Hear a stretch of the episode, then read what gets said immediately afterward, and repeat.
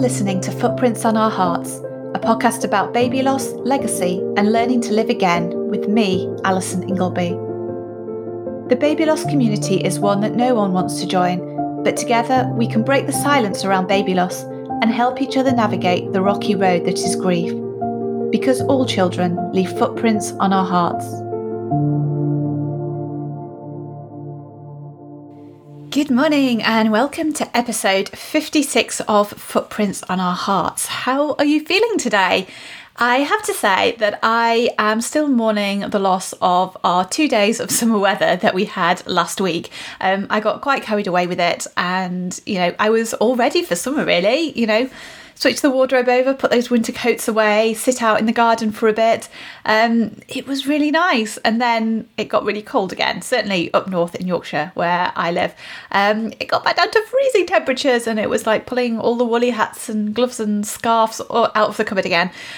So that made me a little bit sad, but I hope that it is a hint that spring and summer are on the way, because I think, I for one am in dire need of a little bit of warm weather and feeling that sunshine on my skin. I think, it just seems to make the world feel better, and whatever is going on in your life, obviously it doesn't take away, bad things that are happening, but it can just give you a moment of peace. I think it's something to do with your body being able to relax, and I think maybe when it's cold, sometimes I get the feeling that, I'm permanently kind of tensed against the cold weather. And when the sun comes out, you can just relax. Anyway, and it makes us think of summer holidays, which hopefully maybe are not too far off the horizon.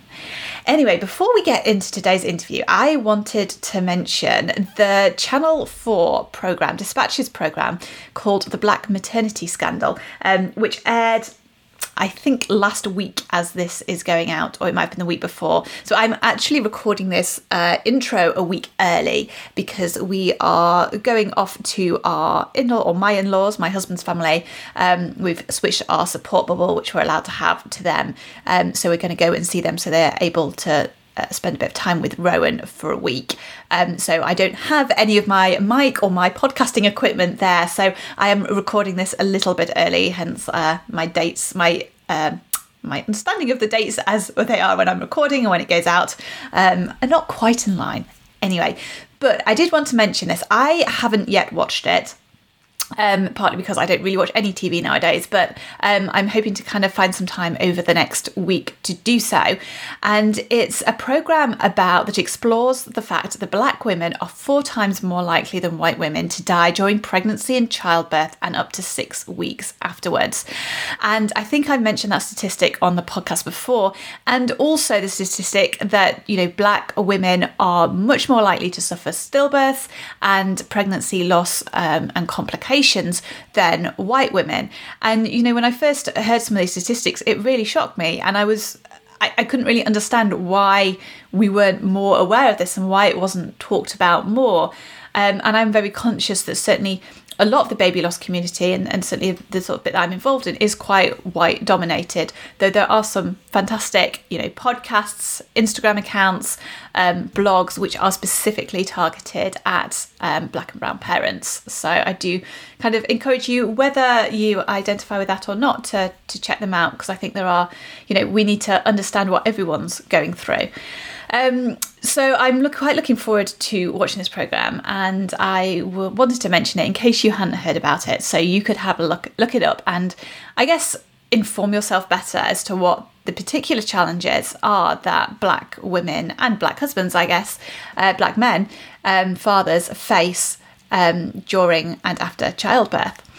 And interestingly, I actually became aware of this because a friend of mine, Chine McDonald, posted a link to an article she'd written in The Independent about her experiences of being a black woman giving birth.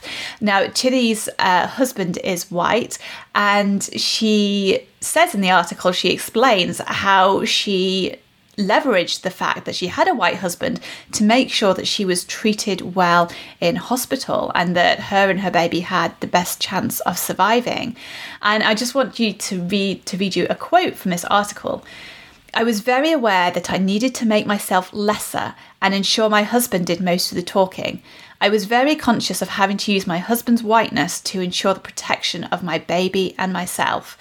Our story ended well with a healthy baby boy, but for so many other black women, the story is tragically different. And I think, you know, this really struck a chord with me because, you know, Chine is, I went to university with her and she is an amazing, inspirational woman. She's not someone who's, you know, afraid or shy from, you know, stepping back to the spotlight. She's, you know, had a fantastic career. If you listen to Radio 4, you might have heard her doing the Thoughts of the Day, which she does sometimes. You know, she's a published author. You know, she speaks out a lot in terms of campaigning for black women and, you know, Christian. I think she works for Christian Aid. So she's a very well-educated, very, I guess, self-confident person. And yet in this situation, she still, despite all those kind of qualifications in inverted commas and skills that she had, she felt that she had to take a step back and leave her husband to advocate for on her behalf for her and their baby purely because of the colour of his skin. And I don't know. I mean, I don't know if there's anyone listening to this who can relate to that experience. If you can, I would love to hear from you. And if you'd like to share your story on the podcast, I would love to help you with that because I think it is, you know, I feel like there's not much I can do personally other than helping to share stories of, you know, how people are treated in this situation and, you know, I guess campaigning for what we can do to improve maternal care for all mothers, and particularly to improve those shocking statistics, really, because it doesn't feel right to me that should be the case. Anyway, so that's my my little preach of the day.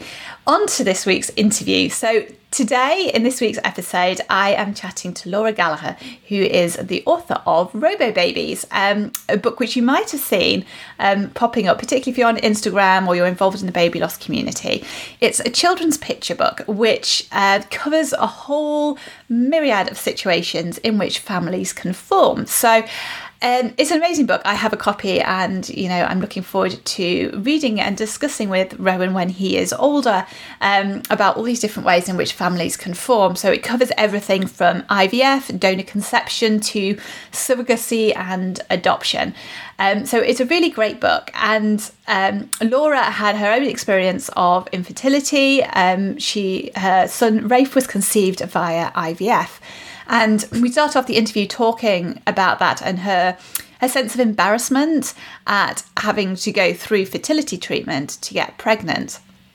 We also then move on and we have a really good sort of slightly in-depth discussion about some of the challenges of bonding with your baby after infertility, birth trauma or loss. And I guess some of the kind of loneliness and additional feelings that maybe go on and can be compounded. And this is, you know, it's something that I haven't really talked about on the podcast before. And I do appreciate that bit in particular might be something that people find quite difficult to listen to. Particularly, you know, if you are waiting for a rainbow, you haven't got a rainbow baby, or, you know that you're not going down that particular route. So if that's the case, I wanted to just mention that as a bit of a trigger warning. You might want to skip that section of the podcast. And as always, the timings are in the show notes. So you can skip that and get on to the next part of the interview, in which we then go on to talk about Laura's experience of getting pregnant naturally, but suffering, sadly, 2 ectopic pregnancies. And the second one in particular was quite traumatic. And then we talk about her experience of grief after loss and why she decided to write Robo Babies. So it's a brilliant interview. I hope you enjoy it. I'm really grateful to Laura for being so open and honest in sharing her experiences. And yeah, I hope you enjoy the interview.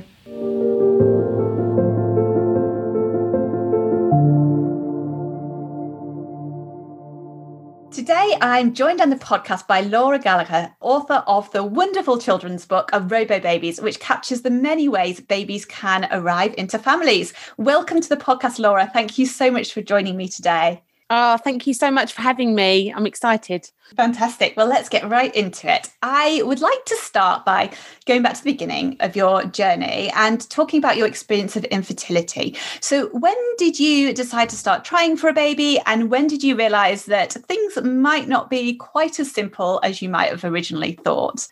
Right. So going back to, obviously, we got married. We consciously decided that we were going to wait to have children after we'd done what we wanted to do. You know, like, it's so annoying when you think about that now. Even when you say it out loud, you just think how stupid and naive. But I genuinely thought that I had time on my side. We got married. I was 30 and my husband's 4 years younger than me. And I'm one of four children. I've got three sisters. So my mum's one of seven and her mum's one of like seven as well. And I always thought, oh, it's a given. I'm going to have lots of children. But it's just, I really didn't realise that there was going to be any problems. But also I just didn't really know anyone that had problems as well. So people just didn't talk about that. So when we started to try, I really consciously tried not to get too involved or obsessed, but it's kind of hard not to, isn't it?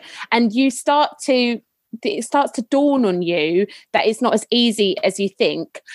I also had a pretty big gut feeling that something wasn't right. And I didn't want to say anything and I didn't want to scare my husband, but I kind of had these like pangs of, you need to get checked. And I just thought, you know what, I'm over 30. It's not stupid to go and kind of have a little check. And we had a little, basically an MOT, you know, see if Joe's sperms are fine, see if my eggs are fine, see if everything's working as it should. And hopefully we'd return with like, great, you're all good to go, just keep trying. It had been a year and a half, which isn't actually that long, but because my gut feeling was so strong, that's what had like made us go. And when we went back for the results, I remember it so clearly because I think I knew that it was going to be me and it just wasn't going to be good news. We'd done the test and then we'd gone to Rome for like 3 days, and there we were like, let's just eat and drink and who cares about the results? Who cares? We can just be two of us just traveling the world. But even on that trip, and I remember it, I was like, what if I got pregnant on this trip? How amazing would it be? Obviously, it didn't happen. But I remember it was like in Rome, this Italian like romantic adventure. And I think it was a really lovely trip. But there was also just in the back of our minds, just like the fate of what was going to be happening. She told me that I had low AMH level, which is a low kind of amount of eggs, but also the quality are quite low. So it was essentially saying that I was 32 at this point with like the equivalent of a 42-year-old's eggs. So it'd be like a 42-year-old starting to have a family and realizing that, yeah, it wasn't as it seemed. And I remember I was so blindsided and so upset. And basically I was just burst into tears, and she told me, she was like, oh, so she just said, well, I think you're just going to have to do IVF. And I was like, what? No, wow. What? Sorry. And I really didn't understand even how we'd gone from just trying naturally. The thing is, we did kind of go private and we just wanted to have those tests privately just to kind of get everything quickly done. So we knew, yeah, that kind of changed everything really, because then I was thrown into this spiral of what is IVF? I know that sounds silly, but honestly, I really didn't know what it was. I knew it was a procedure, and I knew it was something that people did when they, you know, they were a bit older, or, you know, they were trying to decide when the right time was. I didn't realize that it was someone like me. I know that sounds a bit stupid. I thought, no, I'm fine, I'm healthy. It doesn't at all. And, you know, and I think, and I have to admit that sort of before I started this podcast and kind of went into the baby loss community, which also has a big overlap with the kind of infertility community, because sadly, you know, a lot of people who experience infertility, you know, also experience baby loss. You know, I didn't have much idea. It was this kind of like, I knew it happened. I knew friends who'd been through this, but in terms of what it actually involved, I didn't really have much clue, because as you say, it's not really talked about. And that must have been such a bombshell for you. I guess you were like, you know, okay, we were on this path and now we're on a new path, and I'm not really sure what's ahead on this path and what's going to happen.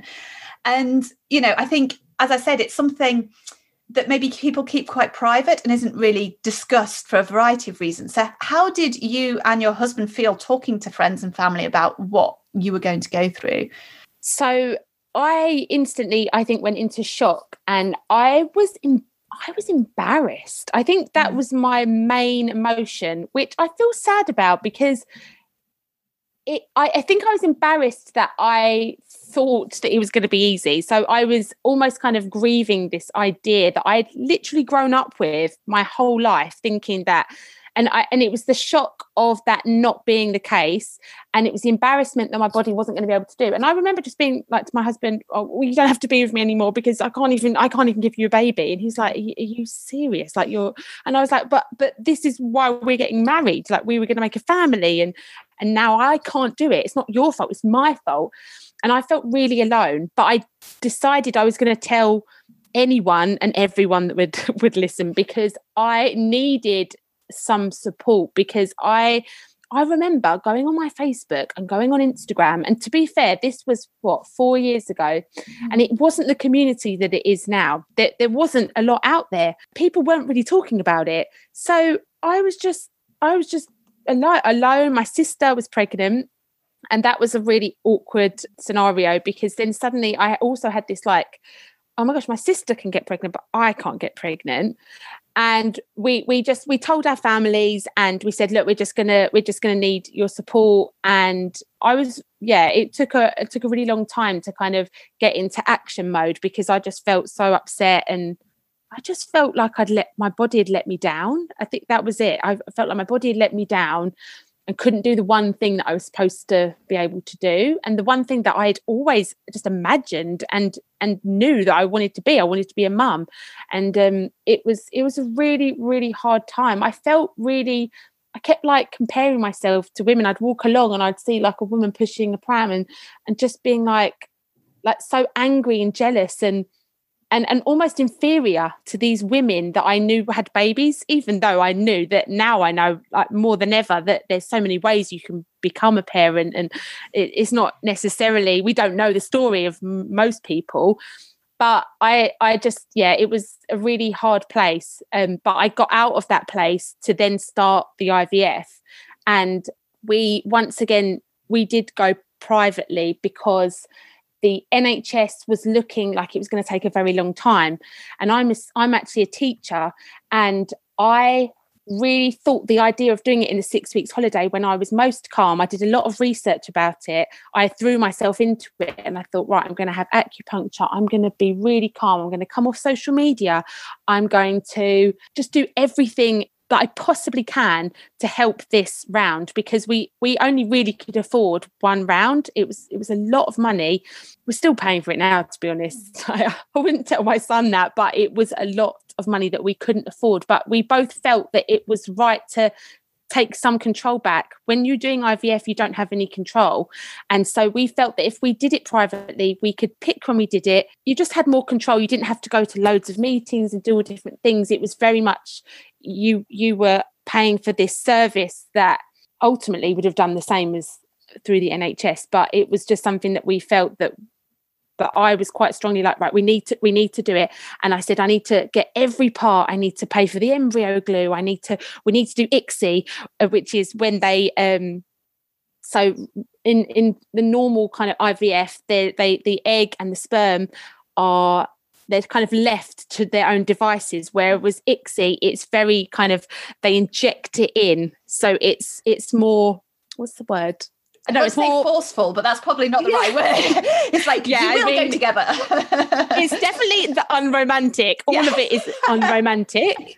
So even just thinking about it, it's just a gentler way to push them together. Like, you know, so neither of them are getting lazy.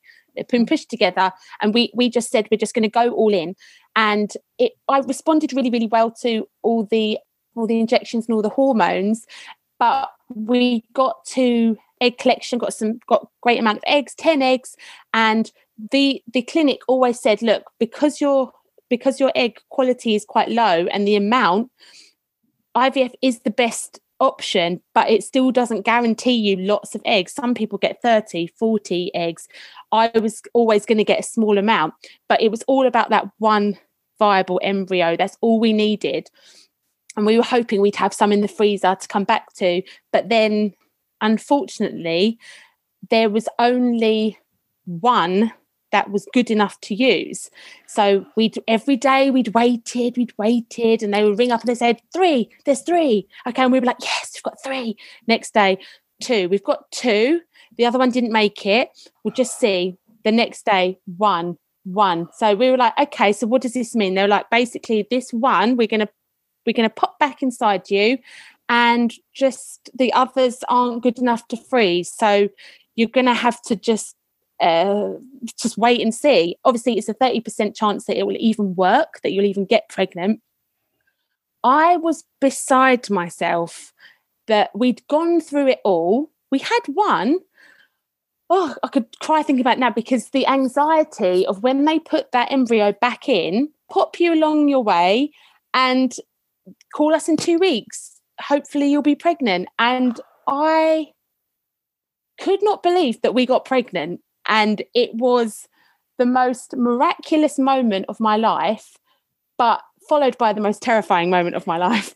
Yeah. So I was suddenly like, oh my God, I got pregnant. It worked. We were like, it worked. You know, like, whenever do you ever have that in a normal conception, when you're like, it worked, we did it, we done it, you know, like, it was a we done it moment.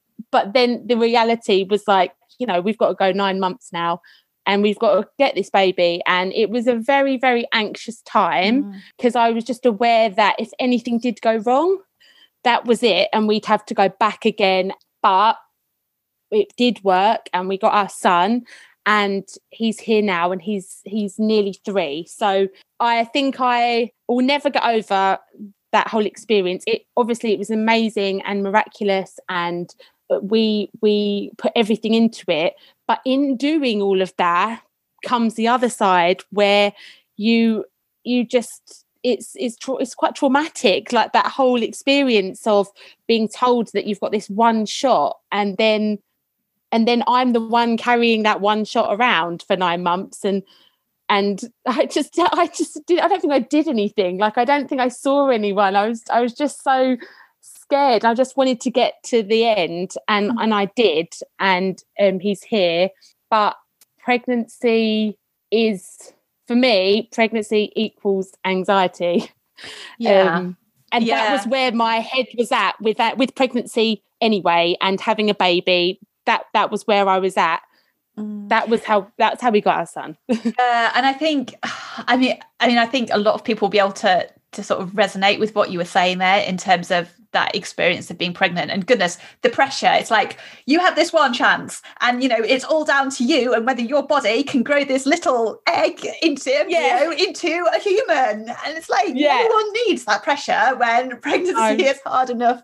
Anyway, and I do think that, you know, whether you've experienced baby loss or infertility, and you know, the triggers might be slightly different in terms of what your anxiety is around, depending on your experience, but there's always that sense of fragility, and knowing that things don't always go the way you want them to. And I certainly, you know, I felt the same when I was pregnant with my rainbow baby, you know, particularly because, you know, we had a few issues around the kind of placenta, which is what had caused my daughter to die. And it's all like, oh, I can't grow this baby, like, but it's all on me. And I think that pressure is so, you know, you can do all the kind of yoga and meditation and hypnobirthing and everything you can to try and manage that, which, you know, I did. And I'm sure, you know, you tried maybe some of those techniques, but there's still that underlying pressure on you to deliver this baby into the world safely at the end of that. So how did it feel when he was born and you finally had him in the world with you?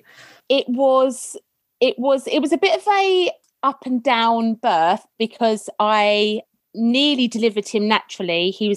I dilated 10 centimeters and he was on his way out after being induced, because I had high blood pressure, which I am very sure was down to just worry and anxiety. But then, unfortunately, at the last minute, his arm lodged and I had to have an emergency cesarean. And I feel like the emergency cesarean was like the last bit of, it just finished me off, because I think when he arrived then, I wasn't even in the right frame of mind to even, like, I think what had happened for me from the moment of conception in that clinic to that moment when he was out, I then breathed out. I literally went, oh, I've done it. And I don't even remember moments of when he was out. I remember him coming out. I remember them lifting him up, but then he went to NICU. So it was one of those things where he went straight away and it didn't even sink in. And I don't think it really sunk in for many, many months, because he was here and he was safe and he was healthy, but my body was still in that kind of tense, protective mode. And I hadn't kind of, it was very, very, very bizarre. I think you're right with like the triggers. It's so different, because it's, for me, it's my body can't do what other bodies can do. And I think the birth, where I'd have a cesarean, almost reaffirmed that my body couldn't do it. And I had to have, we went to birth reflections after we went back to the hospital, because I was so upset that I hadn't done it in conception. I hadn't been able to make him naturally, and then I hadn't been able to deliver him naturally. And it was quite a rough start to being a parent, because I was filling my head with these thoughts of, why couldn't you do it? Like, everyone else can do it. Why didn't you do? And then we went to the birth reflections and they went through it step by step and said, look, he got stuck. There was no way he was going to get out naturally. So you did the right, we all did the right thing. But it's hard when you've been in that moment and then you've reacted and your body's reacted and your brain's kind of flick that switch, and then it's hard to get out of that when you're sleep deprived and with a newborn that everyone's going, you're so lucky he's here, and like, everyone worries about the baby, and obviously that's rightly so, but for me, I just, it was a lot. And do you, if you don't mind me asking, do you think that that's quite a traumatic sort of entry into the world for him and for you to go through that, particularly given the anxiety you've been through?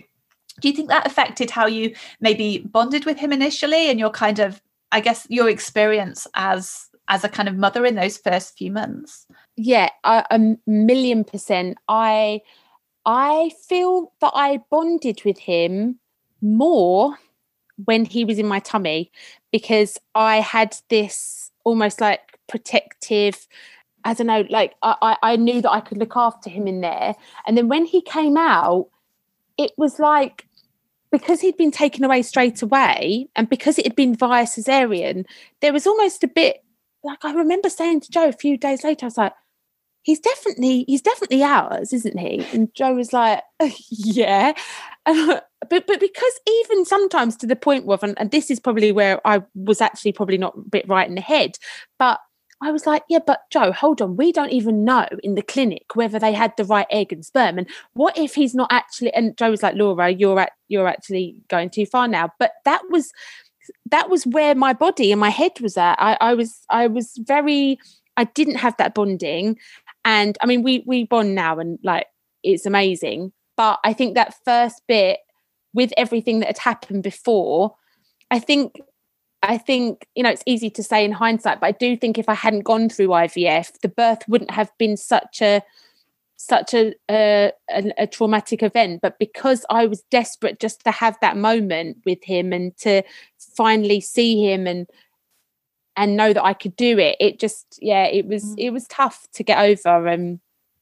Thank you for sharing that, because I think it's really hard, because I didn't have as traumatic a birth as you did, but I have certainly struggled in some sense in terms of feeling like I was bonding and feel like, oh, he's really mine. And it sounds really stupid, but, there have been times, and there were times, certainly in the first few months, and Rowan was very colicky and refluxing. He was quite a difficult baby, but there were times when I was like, he doesn't feel like mine. He feels like I'm looking after someone else's baby almost. He doesn't feel like mine.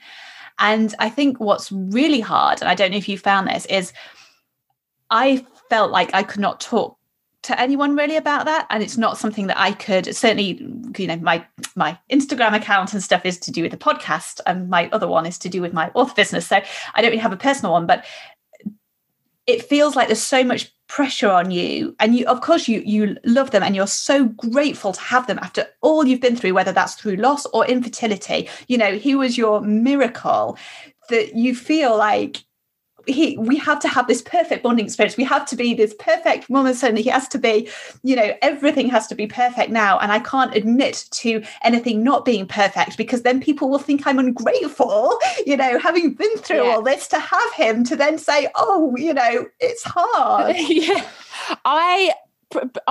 You've taken the words out of my mouth. I didn't open up about that till he was about 6 months old, and my sister, I said to my sister, I was like, this is really hard, and I feel bad saying it because I'm so lucky he's here, and people can, exactly what you said, people are going to think I'm ungrateful. Some people, and I kept being like, some people haven't even got a baby, I've got a baby, and now I'm moaning about it. And she was like, Laura, by the way, this is totally normal, like, babies are hard, being a mum is really hard.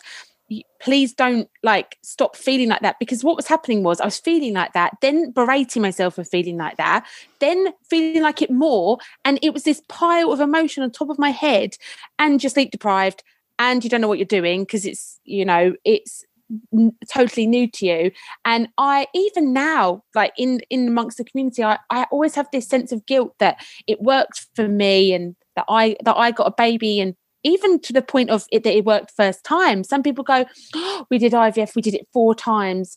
At what time? And I, oh, first time. They go, oh, wow, you're lucky. And, you know, and you go, yeah, I know. And then you feel bad because I don't want anyone to go through IVF or anyone to struggle, you know, with, you know, or have lost a baby or to have had to have any of those experiences. But it's so funny how even though we have had the experience, we still go, oh, but mine was only, it happened first time, so I didn't have to worry so much. But really it was hard, and it was life-changing, and that's, I guess that's the same for you, it was life-changing, so nothing else will compare to that, and it's made me who, like, the parent that I am from that, you know? I can resonate so much with that. The good and the bad, the good and the bad parent, you know, like, sometimes I am neurotic because I'm like, I've only got one, like, he's my only child, but then sometimes and then I'm just tired. I'm like, it was really stressful. Like, you know, it's really crazy. It's just mad. The feelings around it. Yeah, it is. And I think, as you say, like, with the impact of infertility and loss, it really doesn't end when you get that baby. No. Like, it does. No. I think it just, you know, colour you probably for, like, your whole life to some extent. And I guess, you know, you maybe learn how to manage that over time, and what your kind of particular triggers and things are, and how to deal with that. Yeah, such as thank you so much for sharing that. I feel a little bit better now, because it is something that I kept a lot inside myself, I think. I think it's about talking and about sharing, because the minute, and I think that's why I spoke up about IVF and everything, like, really early on, because the minute you take the shame away, the minute someone admits that you feel the same way, you go, oh, cool, so it's not actually that bad. If you think it and I think it, then we're both, we can't both be, like, horrible human beings. Like, we're both just mums trying to get through it. And I think that's it. But it is embarrassing to say, like, I feel bad sometimes that I didn't bond. Like, I would hate to think that you'd hear this and think, oh, you didn't bond with me. But I would, and this is the whole point why I've tried to, you know, obviously write a children's book, to try and understand that it's okay to feel these feelings, and you need to understand as well that what I went through to get you, it wasn't going upstairs and having a quick one after a glass of wine. It wasn't that. It was loaded with so much emotion. So I was allowed to have that emotion when I first met you, and I think I will always try and explain that to him, because on some level I worry that maybe how I was at the beginning would have affected him, but he wouldn't be here if I hadn't gone through that to get him. And I think it's important to talk to our children so they understand the feelings that they might feel, but also the feelings we feel, so they can understand us. And then when they grow up, they'll have those feelings maybe, or they might not, or then they'll go, cool, my mum had that, or my dad felt that, and or they felt this when they were trying to have a baby, or, you know, so it's just about telling them, because feelings are normal, aren't they? Especially these ones, the complex ones. Yeah, for sure. And we'll come on to your book in just a minute, but I wanted to kind of move on a little bit and hopefully talk a bit about your experience of baby loss, because sadly you have suffered from two ectopic pregnancies since having Rafe, which I think you conceived naturally. So can we maybe go to the sort of first of those two pregnancies? How did it feel when you found out you were pregnant, having been told, A, that, you know, it's unlikely you'll ever conceive naturally, and after everything you went through to have him? Yeah, I mean, so obviously now you know the whole story. To then have had that positive pregnancy test just on a random October day was confusing, to say the least, and also just miraculous in itself. So I've been lightly bleeding for days, and it wasn't a period, and I'd had my period, but that wasn't really even a period. Sorry, I'm just going to talk about blood and periods. Is that fine? Is that okay? We talk about everything on this podcast. Okay, cool. All right. You know, when it's like TMI. So I'd been lightly bleeding, and I remember a distinct kind of dull ache. And the thing is, because I've never had a natural pregnancy and we'd only done IVF, that was different. I'd had lots of hormone injections, I had lots of help and pessaries and all sorts. So for me, I didn't for a second think that was pregnancy, but I kept bleeding, and it was just lightly. And something inside me was like, just do a test. Just do a test. Like, you've had sex. I don't use contraception because maybe I'm a bit stupid not to do it, but I was like, I thought that they wouldn't happen. So we'd always said, look, if something else did happen naturally, and everyone always goes, oh, you had IVF, oh, you know, my friend down the road, she got pregnant naturally afterwards. So we were always like, maybe we'll be that person, maybe we'll be that couple, maybe that will happen. So I did the pregnancy test. I just popped to Sainsbury's, came back, did it just quietly, and it said pregnant, and I was like, what? And I showed Joe, and he just couldn't believe it. And I instantly though went into panic mode, because that was my go-to. I just thought, panic, right, have to book a private scan. And there was a place that we'd gone to a lot when we were having Rafe, and it was fairly cheap to go to, and it was near us, and we could book it the next day. And I went in, and I haven't actually thought about this for a really long time, but it was actually really, really horrible. And the man went in, and he did know us because we'd been there before, and he scanned me. He went, oh, I think you've got your dates wrong. I was like, no, I definitely haven't. And I'm bleeding a little bit. He went, there's nothing in here. I was like, that's so weird. And then I tried to almost like make him feel better. I was like, oh yeah, maybe I have, but I knew I hadn't. So I was confused, actually. I didn't really know. And I said to him, I've got a positive pregnancy test. And he said, well, I don't know how you have, because there's nothing in here. And he showed me on the screen, I could see. And I was like, oh, okay, that's weird. And he didn't give you like any kind of explanation or hint for why this might be? No. And actually, I felt like sending a really strongly worded email a few weeks later after I did realise. But I thought, you know what, I can't even be bothered to go there. But he wasn't rude, but he was just a bit kind of silly, woman's just come in and there's nothing there. But I knew in my gut once again that something wasn't right, and I was pregnant because I had a positive pregnancy test, and that wouldn't have shown otherwise. And I was bleeding, and there was a dull ache. So I was a bit kind of, okay. And I tried to carry on for the next couple of days. We told our family straight away because we just needed to tell them, and there wasn't a lot of kind of, because we hadn't been trying, and because we'd always accepted we were going to have one, there wasn't too much like, I think I was worried because I was still bleeding, but we were like, you know what, we'll just go with the flow and it will be fine, whatever will be, and I wasn't trying to get too emotionally attached. And then one day I was just teaching. I teach like singing, and I was at school, and I went to the toilet again. I was like, you know what, this bleeding is not stopping. So I rang the hospital. I went into the early pregnancy unit, and they did a scan, and they confirmed that it was an ectopic. So they could see a dark, shadowy circle in my fallopian tube, and that floored me. because I hadn't even for a second, I was like, okay, it feels like it could be a miscarriage. And I did know what a nectopic was at that point because I knew someone that had had a really dangerous one, because basically ectopics can be really dangerous if left untreated or not seen, because you can hemorrhage basically because it's growing in the wrong place. I was hysterical.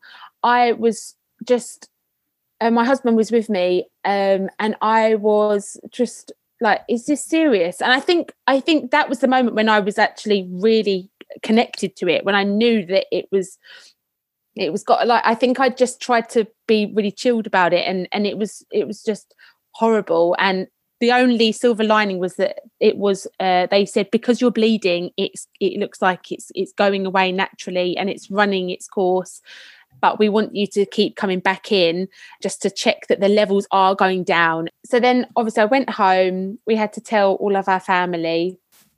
But the weird thing was, everybody and anyone that I did tell were like, oh, but at least, you know, you can get pregnant naturally. So that was my tagline then. So whenever I told people, and whenever I even told myself, I was like, but at least you can get pregnant naturally. So it was just like a little tester, you know, and I didn't, and I feel sad to say that I didn't even think of it as a child, as a baby, because the whole experience had been around the fact that I'd got pregnant naturally and everyone had focused on that. And then you get the classic, oh, at least you've got Rafe. And I was like, of course, I know, I'm really lucky. And that whole episode for me was like a little, like, oh, my body can do it. Oh, but it didn't do it, but I got pregnant naturally. And I proceeded to go fairly unfazed by what had happened. And although, weirdly, the next 9 months, I was ill all the time. I picked up things all the time.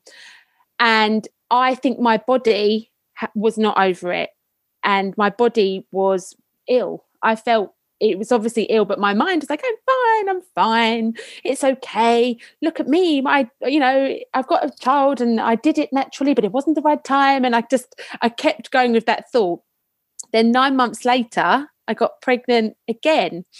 And this time I was ready. This time I wanted it. This time was the first time we lost it. So this time it's going to be here, and I've done it naturally, and it's the perfect age, and I feel good. And this is going to be my healing experience after this is going to be, yeah, you went through. Yeah. Yeah. And this is the miraculous moment. And what was even more miraculous was my sister, who lives in New Zealand, found out the same day that she was pregnant. Wow.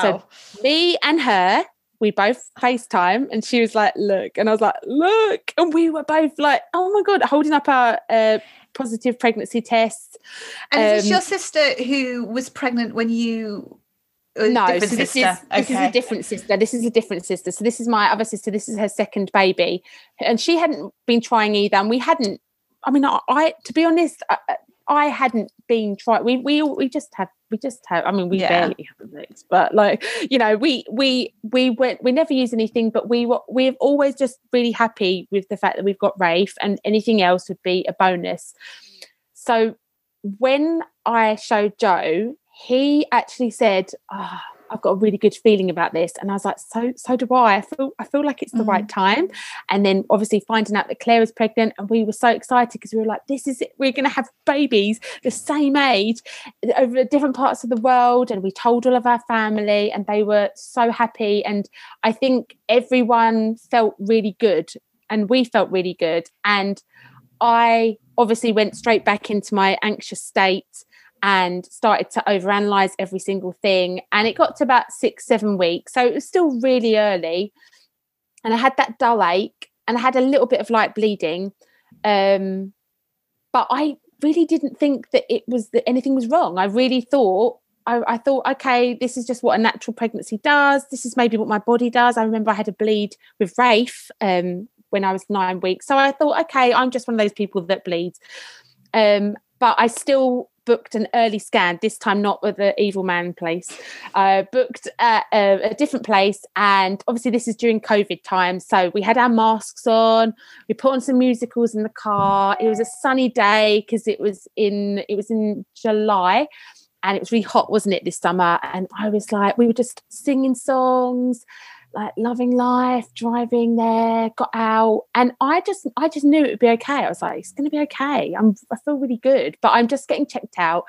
And we both went in. And then the sonographer kind of went in and I saw the womb and I just saw the familiar empty womb, and I was like, oh my god. I literally looked up to the ceiling and said out loud, are you serious, God? And then the man like moved to the fallopian tube. He's like, I'm so sorry, it looks like it's, and me and Joe, we was like, is it ectopic again? Because we knew that there was a slight chance, like not a slight chance, there's a bigger chance that if you've had one, you have another one. But once again, I didn't think that would be me. I didn't think that would happen, especially at 9 months later. Like it was just so bad. And he said, you know, it's in the tube, but you're going to have to go to the hospital and get it checked out to see officially what's happening with it. And he said, I wouldn't wait too long. But I didn't go that day because I was just so upset. And once again, that embarrassment came. Like, my sister was pregnant. I wasn't. I couldn't do it. The same thoughts over and over again. Like, everyone was devastated. Like, all of our family was devastated. It's not just me and Joe. It's everyone else. And the next day I went to the hospital and they said, they scanned me and they said, right, it's growing and we've done the levels, and I did a few different and they said it's actually growing, so we need to remove your tube, we need to remove the left tube where it is in, so you're going to have to come in, you're going to have an operation the next day. And obviously this is at the height of, you know, COVID, and you've got all these extra added stresses that wouldn't normally be there. You know, you've got to have COVID tests, you've got to go in by yourself, you know, no one can go in with you. I went in the next morning and they basically said, look, you know, we're going to open you up and we don't know what we're going to find. Hopefully we won't take both tubes, but we'll be definitely taking the left one, you know. And I was a bit like, what? You're gonna... This is my body you're talking about. It was so stressful and just so heartbreaking, because not only are you kind of mourning the loss of this whole dream that hadn't even lasted that long, that you're then having to kind of answer questions and tick boxes about what's going to happen with your body by yourself. Like, that's, I think that whole thing has really traumatized me, like the going in by yourself. I've actually got an operation on Friday because I've got some cysts on my ovary, so I've got to have another laparoscopy, what I had 9 months ago. And this is obviously not anything to do with baby loss, but I'm already anxious thinking to go in and to go under and to wake up by myself. So it's just, that whole thing was made worse by being alone and just not being able to kind of share that experience with Joe. And it was a horrible experience. And waking up knowing that the baby's gone, not that the baby would have even survived, but it was just so sad, because you're asleep and you wake up. And I remember the woman brought me some tea and biscuits and she's like, you okay? And I was like, what did they take? She was like, hold on, got the notes out. She was like, just your left one. I was like, yes.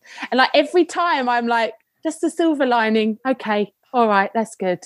Well, at least I've got the other tube. And but then what followed that, I cannot, I mean, you can, and I'm sure your listeners can, but the emotions that I have felt surrounding that baby loss. And I think what happened was, I think the other one overspilled because I didn't deal with that first one. So this one hit me like a ton of bricks. Like, I have felt everything. I have thrown things. I have walked by myself just crying my eyes out. I have cried at people's baby announcements. I have just hated myself. I think going back to the COVID times, there's nowhere to hide. There's nowhere to distract yourself. There's nowhere to book to go. You have to sit here with these feelings of hatred, hatred for yourself, for the situation. It's been testing on so many levels. It's tested my friendships, my relationships, and obviously my sister just gave birth last week. That was so tough to go through that together, because luckily we are so close, and she and all my other sisters, they are the most empathetic people you'll ever meet. And so we would constantly be back and forth, where I'd be crying to my sister knowing that she was pregnant, and she'd be crying because she wanted me to be pregnant and we weren't. And leading up to the birth of her baby, everyone was just treading just so lightly. Like my sister Claire, who did have her baby, little baby girl, said, look, Laura, can you just text me every day with a heart, and whatever colour it is, we'll have a little code so I know how you're feeling. You know, I don't want to send you anything that's going to trigger anything. And I knew that once the baby was born, I could almost close the chapter. Do you know what I mean? Like, as soon as the baby was born, I knew that that's when my journey would have ended, and then I could kind of move on. And I want to say it's made it easier, but I don't think I will ever get over any of this. And it's just, I'm now in a weird limbo where I don't know whether I can get pregnant again, or I don't know what the future's gonna hold, because I'm actually scared of getting pregnant now. I don't know whether I could cope with that. You know, I was pregnant for both of those ectopics for about 6-7 weeks, and I'd already booked a scan in those times, and they both ended badly. So for me, pregnancy now, it's weird, because I've been having counselling with Petals charity, and it's been so lovely to talk through the really horrible things that I think, you know, when people announce they're pregnant, I'm just like, ugh, and I hate it, I don't want to be like it, but I do. My instant gut feeling is of upset, and I start comparing myself, and I start thinking that, and I've got a child. This is where I think that baby loss is just, it's just this place that you can't navigate, because people go, oh, you've got one, and I go, oh, I know, but then I think, but that's not the same. It's not the same. It's an experience that I've gone through that was horrible and like scarring. It just scarred me and Joe. So you can't compare the situation. No, and it's not a case of, oh, you have him, because in your mind you also got, well, yes, but there is this other baby who I should have had, or these other two babies. And that, you know, because you have one child does not take away from the fact that you should have 2 children now, or 3 children, you know, depending on how you feel about the first ectopic. And, you know, that, I think that's a really unhelpful comment that people say. And, you know, it really is, you know, one of those worst things that people can say. And I mean, I didn't have exactly the same experience, but my, so when my sister-in-law got pregnant, after, so about 6 months after Sky died, and then I got pregnant. So I was actually pregnant when she gave birth, and that day she gave birth was the worst day for my grief since, like, the really dark, you know, early days. And I think part of it was just that I'd been storing up all these emotions and this anxiety about her pregnancy, and, you know, desperately wanting nothing to go wrong, because now you know that things can go wrong. So part of it was that pure relief, and part of it was, this is the experience I should have had, you know, and didn't. And even though, you know, I was pregnant at that point, and I was so lucky to be pregnant, and, you know, I could feel all that gratitude, it was still, I just don't think you can control that emotion that hits you. It's just like a complete tidal wave, isn't it? And yeah, and it is, it's uncontrollable. I think a lot of the baby loss emotions for me were primal. And it makes you feel like out of control, doesn't it? Which is a scary feeling in itself. And then you get that shame feeling again, because it's like, well, you know, why can't I control these feelings or this behaviour? And it all feeds into that cycle.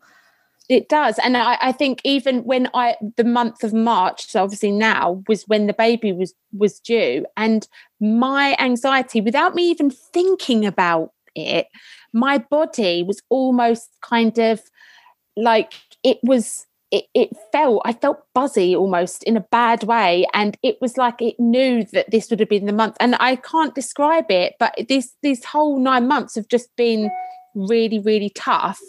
And I'm waiting for that release. I think it's because I know I've got this other operation coming up. But I think after that, I can just breathe and go, right, Laura, just have some sort of closure. And I know I'm never going to have any closure. And I don't actually want to have closure out of the situation because, like you said, you know, there would have been other children. And, you know, I want to acknowledge that. I'm definitely not one of these people that is going to, like, forget and, you know, sweep it under the table and make light of something that a lot of people do. You know, a lot of people want to make it kind of, oh, it was early, wasn't it? That's got nothing to do with anything.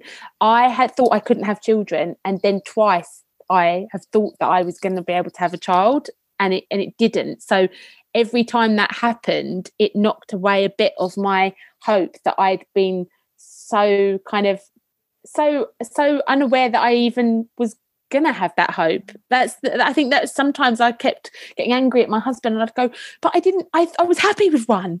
I was happy. I was okay. We'd already had the struggle to get him. We'd had the struggle. I didn't need to have those experiences.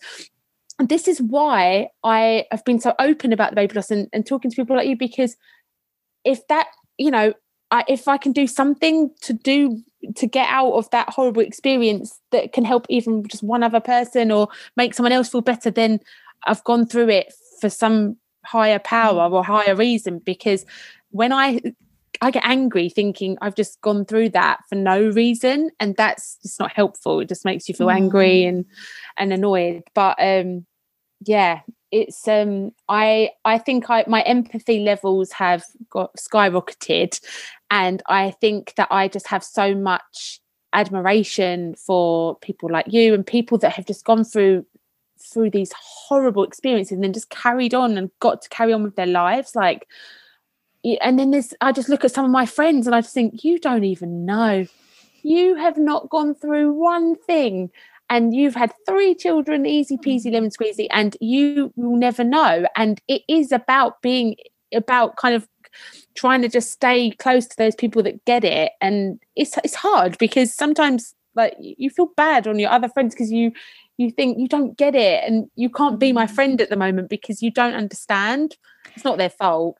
I'm being really honest here, aren't I? I'm being open. I think you need to be, because I think everyone feels this. You know, I think most people listening will have felt this, and they'll be like, oh, okay, if I'm not a terrible human being, or, you know, if I'm terrible, everyone's terrible on some level, whatever. But we all go through this. And I think, like, and that actually leads quite nicely onto your book, which is wonderful because that does talk about some of these issues. So not baby loss specifically, but it talks particularly about the many different ways that, you know, families can be built. And I've got a copy here with me now, and I'm looking forward to reading it with Rowan when he's a bit older and doesn't try to chew everything in arm's length, because it is not a book that deserves to be chewed. Not dribble. No dribble. No. So can you tell us why you decided to write it and how that book came into being? So you actually kind of spoke about it earlier, but, you know, I even get annoyed at, like, pregnancy announcements on programs and things like that, and, like, when people, you know, the next scene they're, like, pregnant and stuff. I even get annoyed at that. I think that's not real. That's not right. That doesn't happen. And I wanted to, because of, you know, and everyone's probably felt this, but because of the way that, I mean, I grew up, I loved musicals and Disney, and obviously Disney is very unrealistic, and so are musicals, but I found it very hard to believe that there was not one tiny pinpoint of a moment where someone had left a little bombshell of, by the way, it might not happen straight away. By the way, you might need a little bit of help. By the way, you may not end up having children. And I think it's actually unfair to, like, not prepare children and talk about it with them. I mean, so it's not really covered in, like, sex education at school, is it? It's all about, this is the biology and this is what happens. And so it's on that fundamental level of, like, just kind of ultimately teaching all children that that the ways to build a family might be quite difficult, might be quite hard. You may have very complex emotions. You may feel very sad. You may feel scared that it's not going to work. So on that level, that was what I wanted to. I actually wanted to write the book for Rafe, my son, so he knew what we'd gone through to get him. And we knew that he was a kind of a special baby because he'd been made scientifically. And I just thought it was, with robots, I thought it was quite a nice way to explain that to him. But now the book's been read by lots of different families, you know, same-sex parents, donor conceived. And I've had lots of people say, you know what, my child can identify with themselves in a book. And that's all really what we want in this world, to be seen, whatever, you know, whatever our story. And children love books, and I thought it'd be a great way for just children to kind of learn about it, but in a really subtle way. So I guess when you read it, you'll see, but there's no mention really of sperm and eggs, there's no mention of IVF. It's all about the robot's parts not working, but the robots really want to build a family because they've got lots of love to give. So they need, so with regards to like a surrogate, they need a special, super kind robot that will carry their baby. And the drawings are really sweet because they're all like gender neutral. There's not really any mums and dads and everything, but it does explain so children can understand. And I just think, like, I just don't want my son to grow up unrealistic views of having children, because it's not the case. Like, there's like 1 in 4 have miscarriage. I think 1 in 8 or 1 in 7 or 1 in 8 have infertility problems. That's like a lot. So in school, right, if there's 30 children in a class, that means there's about 3 or 4 people that might not be able to, that it might not be easy for. And I think it's not fair that they're not being taught. And, you know, I don't mean go into the, you know, nitty-gritty of it in year 4 talking about all sorts, but I think just understanding that it's okay that you might struggle, or it's okay that your mum and dad struggled because they really wanted you, or it's okay if your you know, your mum didn't have the right eggs and they didn't work and she needed a bit of help. Like, I think we should all just talk about the things that are uncomfortable, because they're real for people. They're real. It's like, it's our lives. And I think also it's making them know that they are still part of that family, and they are family, however that family comes to be. And, you know, you cover loads of, you cover donor conception, surrogacy, adoption, everything, which is a lot to fit in one picture, but we do actually do it. And I do love I think the way it's done with the robots is really good, and the illustrations are beautiful. Oh, thank you. Mm-hmm. So we are pretty much out of time, although I feel like I could keep talking to you all night, but anyway, we have to stop at some point. So thank you so much for sharing your story with us. Could you finish by telling people where they can find Robo Babies and where they can connect with you online? Yes, so I'm on Instagram as @Robo Mummy, and the book can be found, and many other lovely books like Robo Babies. It's published by Owlitt Press, so you can get it through them, or Waterstones, Amazon. Just anywhere really, you can get it. Yeah, all good bookstores. I should have just said that, shouldn't I? All good bookstores. Yeah. Fantastic. Thank you so much, Laura. It's brilliant. Thank you so much, Alison. Thank you. Thank you for listening to this episode of Footprints on Our Hearts. Please help me break the silence around baby loss by sharing the podcast with your friends and leaving a review on iTunes. You can follow me on Instagram @Footprints on Our Hearts. And Twitter @SkiesFootprints. For detailed show notes and to support the podcast and help me raise money for Tommy's, please visit our website, footprintsonourhearts.com.